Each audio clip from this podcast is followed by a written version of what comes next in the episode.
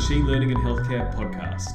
I'm your host, Neil Daly. I'm the founder of Skin Analytics. Uh, we're a company that uses machine learning to diagnose skin cancer. And I've asked Dr. James Somauroo of HS Ventures to come join me and help me set up this podcast and figure out how to get all this information we want to share and explore across to you in a nice little way. In healthcare, we see a lot, don't we, from radiology, for example. There are there are a lot of very specific applications, whether it's looking at prostate MRs or chest CTs or all these different things.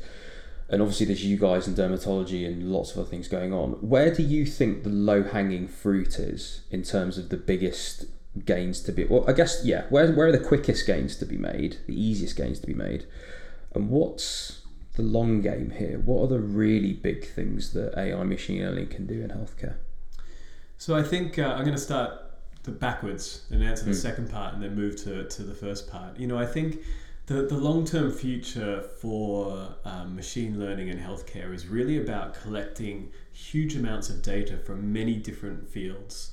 You know, when you start proactively collecting your heart rate across different times in the day, and you can start to to really drill down on a number of different physiological factors that can help identify trends, which can then be intervened before they become problems.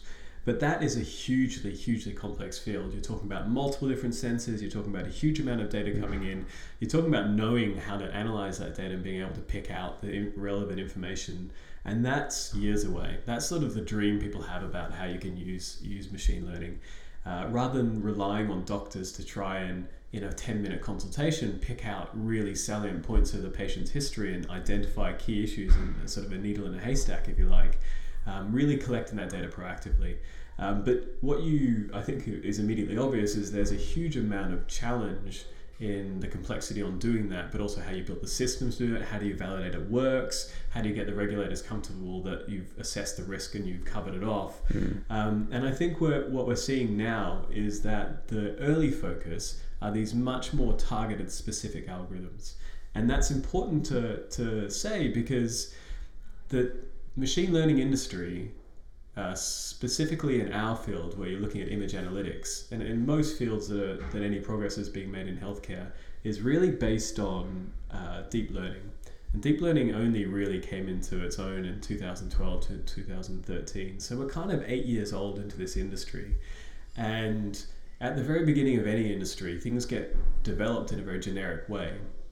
And then the next phase of any industry is really targeted, specific understanding in an area and then you can bring it back up.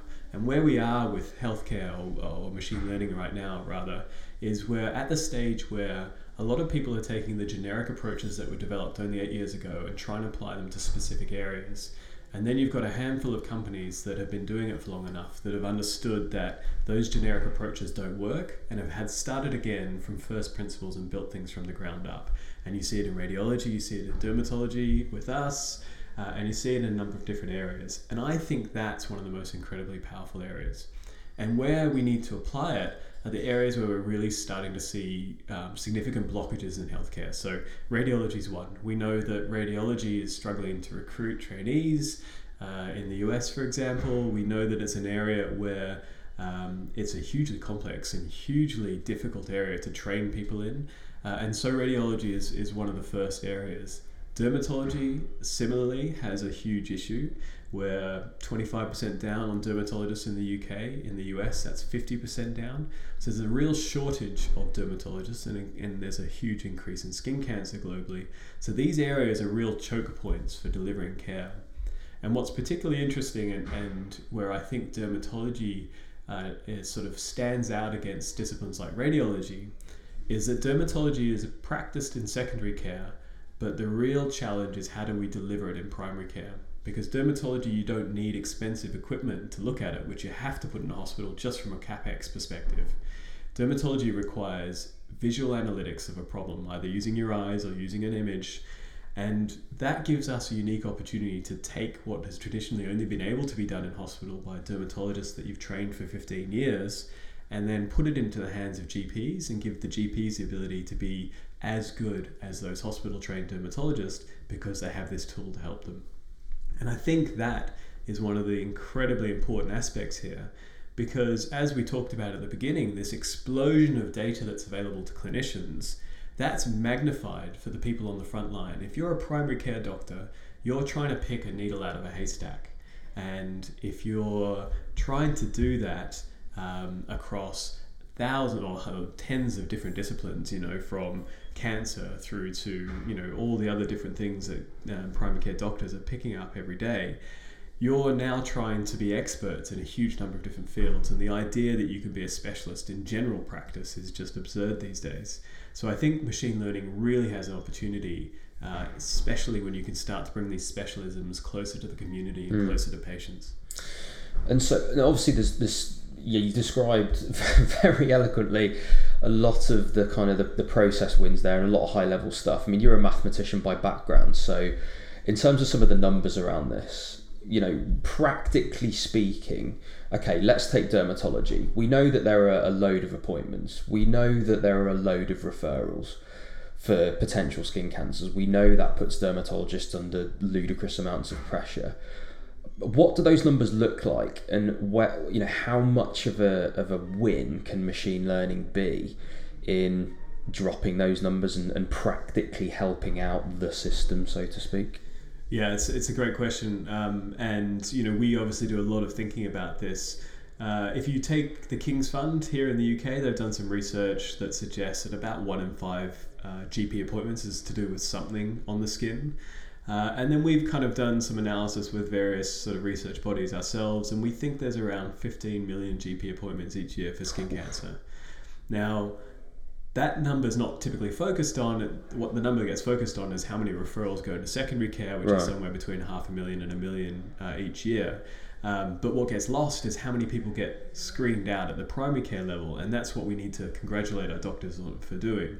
And to give you a sense of how difficult their job is, that those 15 million appointments are to find just about 160,000 cancers, and of those 160,000 cancers, only 10% of them are going to turn out to be the, the serious ones, the aggressive melanoma that have such bad outcomes for patients, especially the later that you find them. And all cancers, you get better outcomes the sooner you find them, but melanoma, skin cancer, is a particularly aggressive cancer. And the earlier you find it, even by weeks, can have a significant difference in the outcome for the patient. So if you put that into real world terms, um, if a patient or if a GP rather sees 100 patients, they're likely to find one skin cancer but they'll need to go through a thousand patients to find a melanoma. So, how do you train a GP to be able to say no to 999 people and yes to the one that mm. has a hmm. suspicious lesion when the difference between a benign lesion and a malignant lesion is still one where dermatologists struggle to make that difference? So, if, let me give you another data point here. We run a teledermatology service and we do a lot of work on uh, ensuring the quality of our service. And at one point, we had disagreement between our dermatologists as high as 40%. So, what I mean by that is we'd send an image to one dermatologist, and uh, roughly 10% of our cases we audit. So, we'd send it in parallel to another dermatologist, and they'd come back with different responses. And then we'd have to send it off to a third dermatologist to decide what the appropriate next step was. And you know, we know there's disagreement in healthcare because healthcare is just grey and it's complex. But to find out that dermatologists were disagreeing 40% of the time was quite surprising to us. So that level of complexity in identifying skin lesions, and then we go to a GP who hasn't got the same level of training and say, out of a thousand people you see, you have to find the one that has the cancer. It's a pretty tough ask. Mm. And so, realistically, then, by machine learning going in so what my understanding then is what you're saying is you're you're allowing that you're giving those gps the confidence both to say yes and no and that's what the software can do. So how how easy is it to give this software to a clinician so that a they trust it or b that it sort of integrates with what they do? I mean you're clearly passionate about solving this problem and building the technology with your background but i imagine a significant part of, of, of your job as a as stock founder of this company is actually getting this stuff adopted, right, and getting it slotting in and actually working. How do you do that? Yeah, it's a really another really interesting question. And I think uh, what I'd like to do is sort of take it back and remind people of the stage that we're at And this is the, one of the key questions that, that a lot of healthcare providers and clinicians on the ground have is, you know, how do we know we can trust this uh, technology? And if I were to, to throw out some other numbers, I mentioned to you that uh, deep learning is only eight years old, really.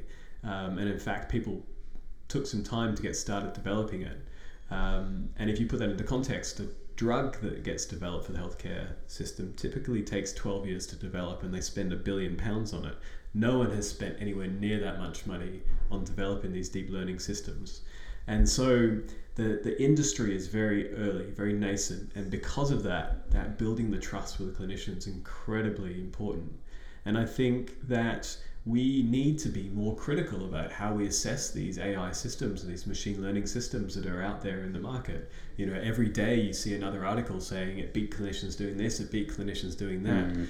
Um, but when you dig into the, the way the studies were set up and the way that the, the clinicians were tested, it's not necessarily the case that it was so clear cut.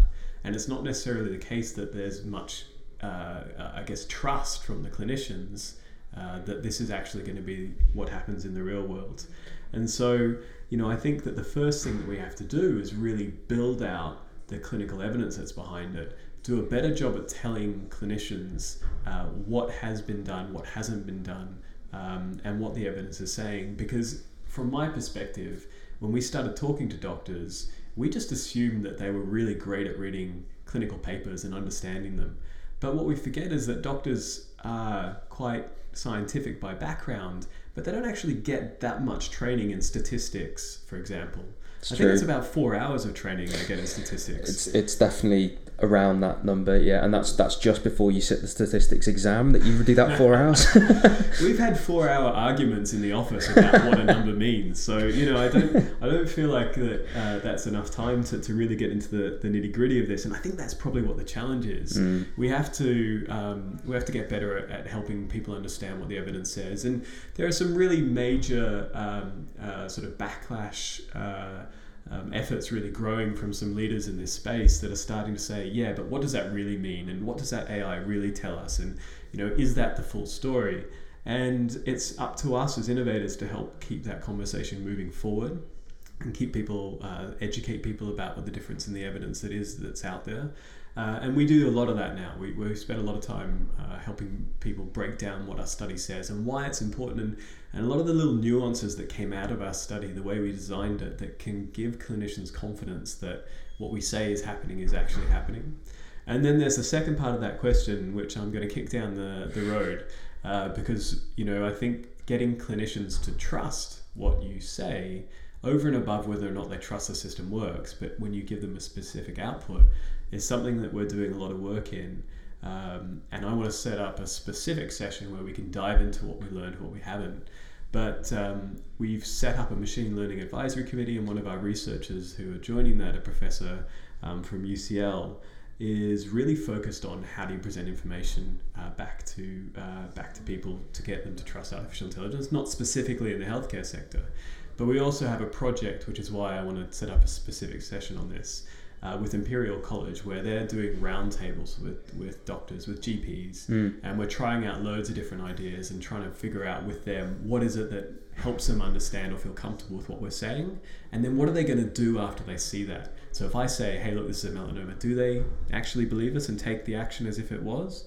Or do they overrule us? Mm. Uh, and I think that it'd be quite an interesting discussion to dive into that. And to hear us dive into that, you can head over to episode 3, where you can catch the next part of myself and Neil Daly in conversation.